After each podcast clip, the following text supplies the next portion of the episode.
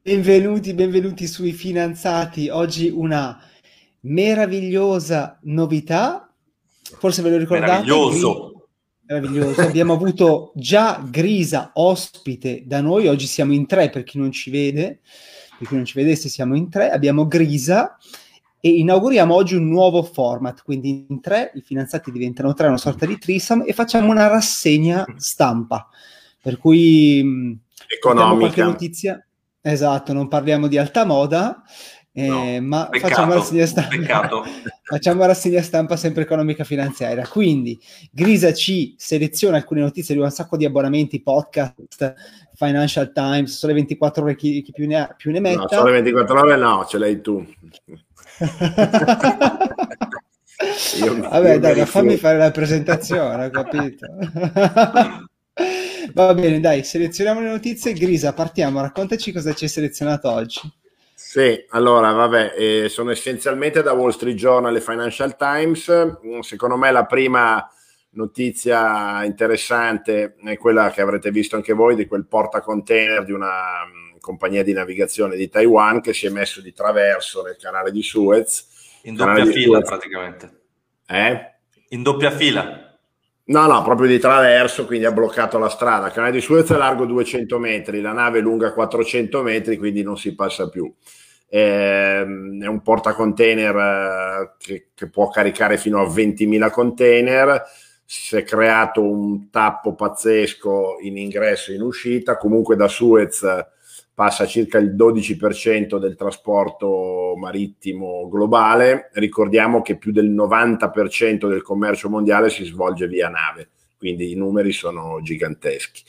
Eh, Leggevo che le dimensioni di questo cargo sono impressionanti, eh, praticamente 400 metri, sì, eh, paragonano alla, chi alla Torre Eiffel, chi all'Empire State Building e questo è più alto o lungo che Dio si voglia. Ma scusa, una domanda stupida, ma l'ha fatta apposta o è un incidente? Penso che sia un incidente perché sta costando un patrimonio all'armatore. I marinai, tra l'altro, leggevo che non stanno scendendo a terra da mesi per, per problemi di quarantena, Covid, quindi non credo che nessuno abbia intenzione di stare fermo in mezzo al canale a lungo. Il eh, problema avevo che... letto, scusa ti interrompo, avevo Vai. letto che c'è un tema di eh, costo del trasporto, cioè sì. nel momento in cui il trasporto cambia perché c'è meno domanda, quindi abbassano i prezzi, scendono i prezzi, allora i marittimi bloccano il traffico, fanno una specie di, di sciopero bianco e il risultato è quello di creare un problema. Eh, sì, in realtà però adesso i prezzi delle navi commerciali sono alle stelle da qualche mese, ah. eh, soprattutto quelli dei container, perché eh, c'è stato un grosso problema di, di traffico, nel senso che i container dall'Asia viaggiavano pieni, poi arrivavano negli Stati Uniti in Europa, da là non tornavano con le merci, quindi per non spendere, per non fare il viaggio a vuoto stavano fermi nei porti, quindi si è ristretto il numero delle navi disponibili. Il Ho settore capito. marittimo commerciale soffre tantissimo di quello che si chiama boom e bust, cioè quando i prezzi salgono loro cominciano a comprare nuove navi finché poi c'è troppa offerta, a quel punto crollano i prezzi e lì c'è poca offerta ed è tutto così. Adesso siamo in una fase di picco dei prezzi molto importanti. C'è stato un risvolto sui prezzi del petrolio che avrete visto anche voi ieri, proprio perché eh, ci sono alcune navi cariche di petrolio che non riescono a passare e quindi anche lì si è creato un po' di problema. Ho capito.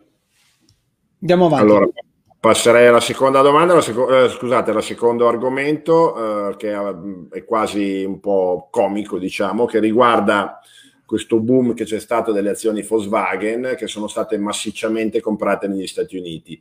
Quello mm. che è successo negli ultimi tempi negli Stati Uniti è che c'è stato un grossissimo eh, balzo del retail, cioè dei piccoli investitori che si sono messi a comprare a tradare azioni e opzioni. Quelli siamo noi, sono io, io sono il rappresentante. Bravo, però tu non sei in America e non hai i soldi del, del, che ti hanno Non mi giudicare dell'apparenza. Non mi giudicare delle apparenze. Quindi questo, questa diciamo, massa di eh, piccoli investitori, in gran parte inesperti, a, sta causando ogni tanto dei problemi. Era già successo con le azioni di Zoom, cioè la società eh, della, della videoconferenze, che all'inizio del boom legato alla Covid aveva avuto un, uno scatenamento di eh, persone che compravano le azioni Zoom, solo che tantissime si erano messe a comprare quest'altra società che si chiama Zoom Technologies e che non è la società Zoom Video, che non c'entrava nulla, era praticamente una scatola vuota cinese mollata lì che aveva fatto un balzo da 3 dollari a 40 dollari solo perché la compravano per sbaglio quella, quell'azione. E adesso che l'azione Volkswagen sta succedendo un po' una cosa simile perché eh, comprano tutte le ordinarie in America e non comprano le eh, azioni che ci sono senza diritto di voto e che costano meno proprio perché sono senza diritto di voto, ma in realtà al piccolo investitore converrebbe comprare quella senza diritto di voto, tanto non ha questioni no, da esercitare a riguardo e la pagherebbe meno. Quindi questa cosa ha suscitato un po' di ironie sui giornali americani proprio legate all'inesperienza. Ecco. Quindi comprano le azioni ordinarie invece che le azioni senza diritto di voto pagandole di più, giusto? Sì, perché hanno il timore che le altre non siano le ordinarie, quindi non sanno cosa stanno comprando, preferiscono comprare quelle con diritto di voto che hanno un sovrapprezzo, ma in realtà per il loro orizzonte di, di investimento gli converrebbe comprare l'altra perché la pagano meno. Ecco, sostanzialmente certo, certo. Il nodo è un po' questo. La terza notizia che è interessante, anche qui perché possiamo fare un bel confronto con la nostra realtà, è quella dell'aumento in corso del prezzo della benzina in America, legato anche qui a una serie di dinamiche, eh, problemi che hanno avuto con le gelate in Texas, il crollo degli investimenti nel settore petrolifero, quindi in America c'è stata una forte diminuzione della produzione, da 13 milioni di barili al giorno siamo scesi sotto i 10 e tutto questo quindi ha portato anche lì a, ovviamente a una, a una specie di tappo, i prezzi previsti eh, già adesso mh, per la benzina dovrebbero essere di 3 dollari al gallone. Il gallone è di circa 4 litri. Quindi io ho fatto un calcolo, in realtà oggi in Italia noi spendiamo 7 dollari al gallone per la benzina e loro ne spendono 3 e sono preoccupati. Questo per far capire un po' le differenze che ci sono di costo della Chiaro. vita. Sì. E, ehm, l'ultima notizia, che è quella un po' più, diciamo, di cui parlare con, diffusamente, è quella legata a GameStop, che voi conoscerete sicuramente perché siete avidi giocatori di videogame. Sì, sono sempre io, sono lo stesso. e sapete già perché è stato al centro di, di innumerevoli articoli di recente che eh, questa società che stava cercando un turnaround eh, societario, aziendale mh, con discreto successo, a un certo punto è stata individuata da questa massa di, chiamiamoli investitori, mh, che, che circolano intorno a Wall Street Bets di Reddit, e il titolo è stato trascinato fino a 500 dollari con una valutazione senza senso. Aveva già avuto un crollo eh, diciamo un ritorno alla normalità, poi era stata di nuovo eh, trasportata fino a 300-350 e adesso, soprattutto in coincidenza con l'uscita dei risultati trimestrali, ieri ha perso il 33%. Mm. Eh, al prezzo di, di, ieri comunque vale ancora quasi 12 miliardi di dollari, che è una cifra... Good money, good money. Sì, una cifra che non ha nessuna ragione di esistere. Uno studio che è uscito ieri, la valuta intorno ai 29 dollari, diciamo basato sulla realtà del loro fatturato, delle prospettive di crescita. Loro comunque stanno sicuramente cercando di eh, risanare la società, naturalmente all'americana, quindi hanno chiuso 693 negozi licenziando persone, però hanno avuto una grossa crescita eh, nelle vendite online, una grossa crescita di utenti registrati al sito e il punto è che al prezzo di ieri di 120 dollari la società sarebbe ancora da, da shortare a mani basse. Ecco. Certo, ricordiamo un secondo il perché ehm, Cioè, mi sembra di ricordare che GameStop fosse stata target di, degli, degli, piccoli investitori retailer su Robinhood, sia perché fortemente shortata dai fondi di investimento, quindi volontariamente questi investitori volevano danneggiare la finanza tradizionale, la finanza istituzionale, e poi anche perché qualcuno riteneva che la società avesse veramente un potenziale da esprimere, no? Corretto.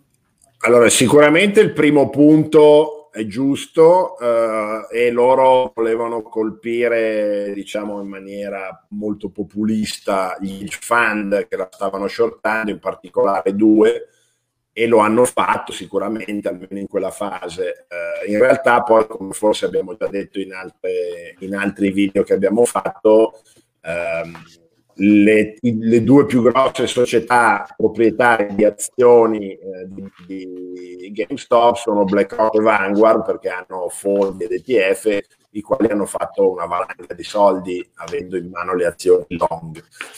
Sul fatto che eh, la, la, diciamo il gruppo di Wall Street Bets sì, avesse individuato potenzialità di rilancio è sicuramente vero, ma eh, la valutazione era fuori da qualsiasi concetto di, di, di, di, opinabilità. Tra l'altro, ieri sentivo un podcast molto interessante che poi vi girerò di una. Era il nostro.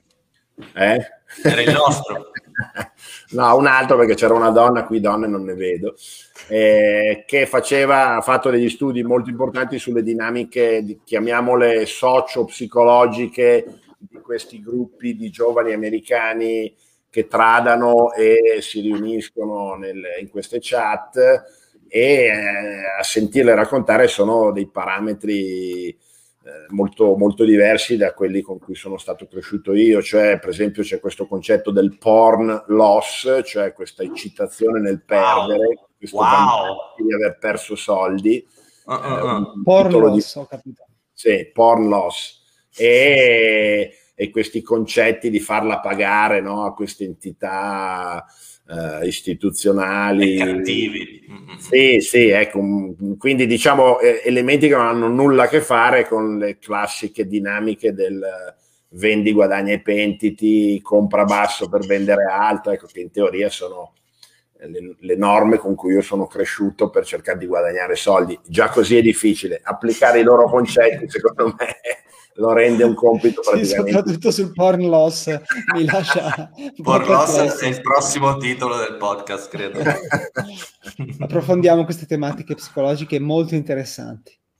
Perfetto. Va bene, Grisa, bene. ti ringrazio. Tu, Ludo, Grazie mille. Qualche domanda? A posto? Molto Perfetto. utile, veramente molto utile. Grazie mille. Ciao, ciao ragazzi. ciao. ciao. ciao, ciao, ciao buona giornata.